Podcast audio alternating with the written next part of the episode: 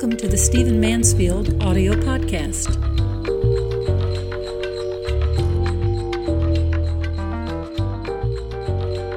I want to answer some questions today about a podcast that I did some weeks ago entitled Is Mormonism a Cult? And uh, obviously, I titled that to be a little bit incendiary, but in that podcast, I, uh, I answered that question.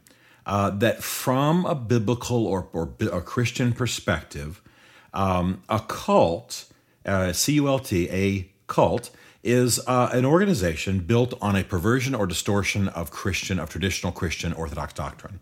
And therefore, yes, Mormonism is without question a cult. Now, the reason that that word stings so much with people uh, is that the word cult normally is, is used to associate with David Koresh type movements in Waco or Jim Jones type cults in you know Guyana. And uh, and uh, so I think that um, that the word cult stings more at a popular level than it does at a theological level.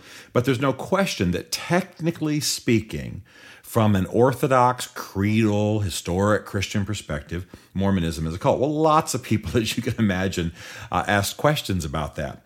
And, and one of them, I've, uh, one of those questions I've already answered. Can you can you explain this business of a cult? And I just want to say it one more time.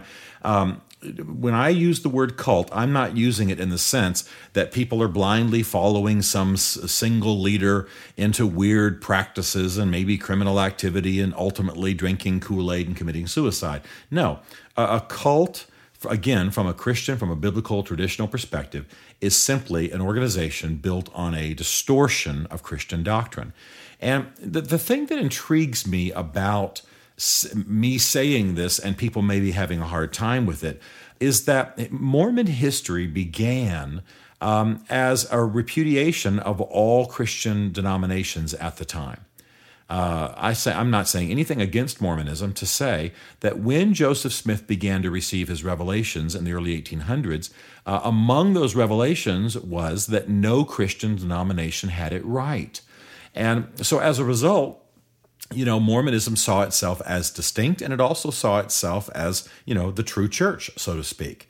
Well, uh, but his doctrines were so novel, were so new, were such a departure from traditional Christianity that it really has to be said that that there was no connection. I mean, um, it is so foreign to the traditional Roman Catholic Protestant worldview to say that a human being will one day be God um, it is so foreign to say that Jesus and Lucifer were brothers. It is so foreign to say that the that the sacrifice of Jesus only introduces a man to God, but he has to work out by a system of works his salvation from that point on. That is so foreign to traditional Christian doctrine. It's not even funny. So there really is no question uh, that Mormonism is, from any kind of Christian perspective, a cult. And be, but just keep in mind that I'm not speaking of some single dynamic leader leading people into you know a suicide cult.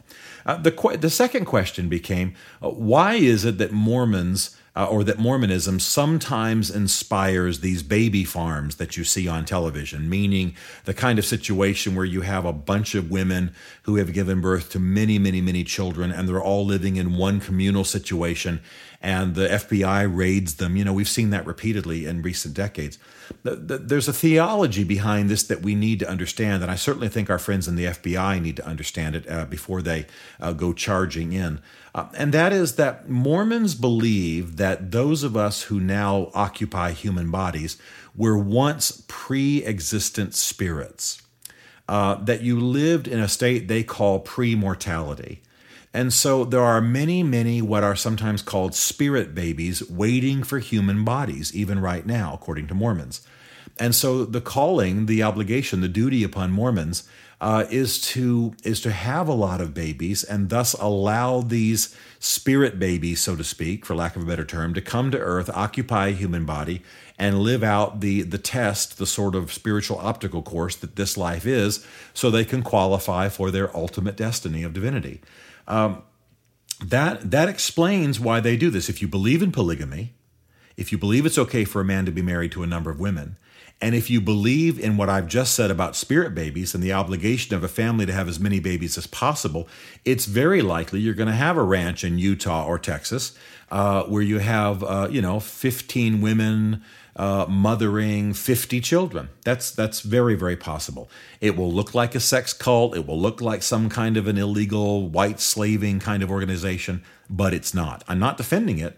I'm just saying, you know, bad theology is a horrible taskmaster, and these institutions are produced by the Mormons' very unique theology. So uh, that explains why you have those what what some people call baby farms. Um, and then the next question was about polygamy. Uh, do the Mormons still believe in polygamy? No. Uh, Mormonism definitely taught polygamy from the beginning. Uh, Joseph Smith himself had many, many wives. Um, it was something that was reclaimed from the Old Testament patriarchs. It was something they saw as being biblical in the early days of Mormonism. Um, but Mormons uh, essentially abandoned it when it became illegal. And I think they'll even admit this. It's not as though they I mean, later their prophet said they had a revelation about uh, one man, one wife, and, and polygamy not being moral. Um, but the reality is that the U.S. government outlawed polygamy first in the famous Reynolds case, and uh, then the, the Mormons changed afterwards. So most Mormons are no longer polygamous. For example, Mitt Romney, obviously married to one woman, and yet his grand, uh, great grandfather was married to many women. That tells you how fast the change has been. Um, now, there are many splinter groups. There are many purist Mormons. There are many of what the press calls fundamentalist Mormons, which is a mixing of religious streams. But nevertheless, people who believe the Mormon church compromised its calling when it turned away from polygamy, and therefore they they practice polygamy, you know, up in the mountains of Colorado and the, the backwoods of Utah and, and, and Nevada and places like that. And you hear about that from time to time. But all of that to say, polygamy, as far as mainstream Mormonism is concerned, has been outlawed.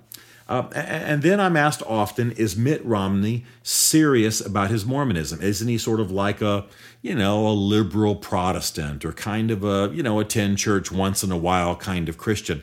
Isn't he sort of unserious about his Mormonism? And I assume people are asking me this question because they want to kind of get around the issue of, of uh, Romney's Mormonism, given that he is likely to be uh, the, the Republican nominee for president in 2012.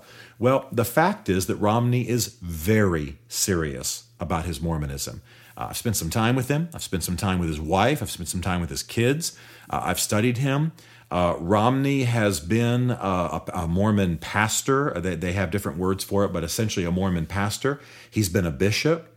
Uh, he did the two year missionary effort, uh, missionary uh, program that, that, young Mormons uh, have the op- opportunity to do. It profoundly changed him.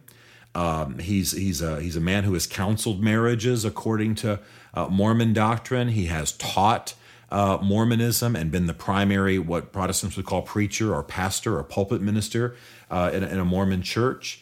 Um, Romney's very serious. I spent time with his wife and probably more time than I've spent with with uh, with Mr. Romney, just because of circumstances at banquets and things like that. And uh, she's very serious Mormon. And so, uh, whatever you believe about Mitt Romney, you cannot sidestep the issue of his Mormonism um, because you believe he's just sort of light handed about it. He's not. He's a deeply devoted, serious Mormon, and so are his children. And then, one last thing some people have asked me about the character of Joseph Smith. Uh, wasn't he a liar? Wasn't he a crazy man? Um, wasn't wasn't he involved in all kinds of weird treasure hunts and so on? And I'm going to play a little game with you here because I'm going to say, you know what? You need to get the book that I'm currently writing called The Mormonization of America uh, that'll be out uh, in the summer of 2012. But I do want to sort of tease you a little bit or tantalize you a little bit by reading from uh, one of my favorite books on the occult in America.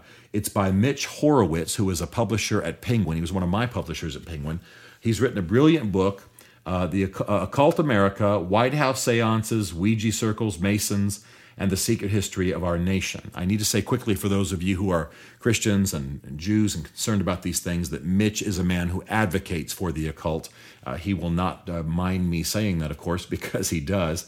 And by me advocating his book, I'm not advocating his version of the occult at all or anything about the occult.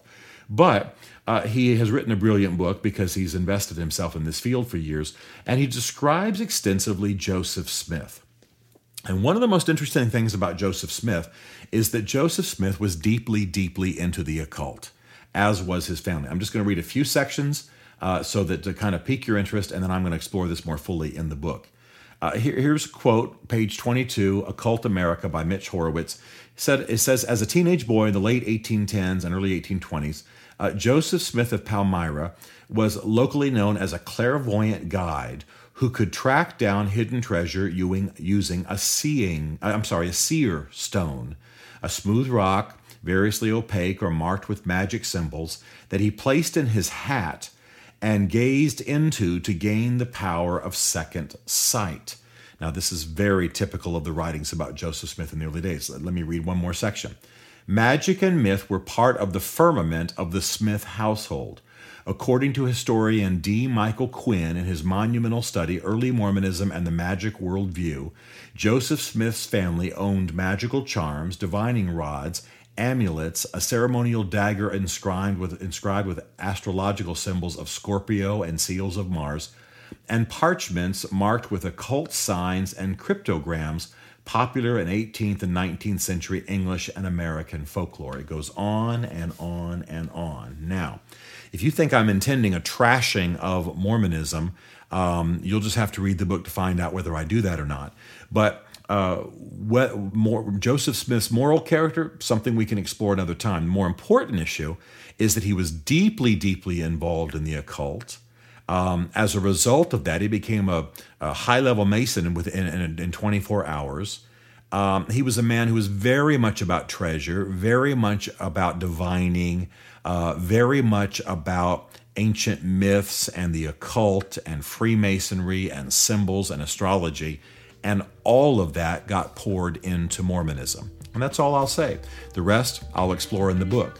Mormonism's a fascinating subject. Don't be afraid of it. Study it, learn it. We are definitely living in a Mormon moment in America.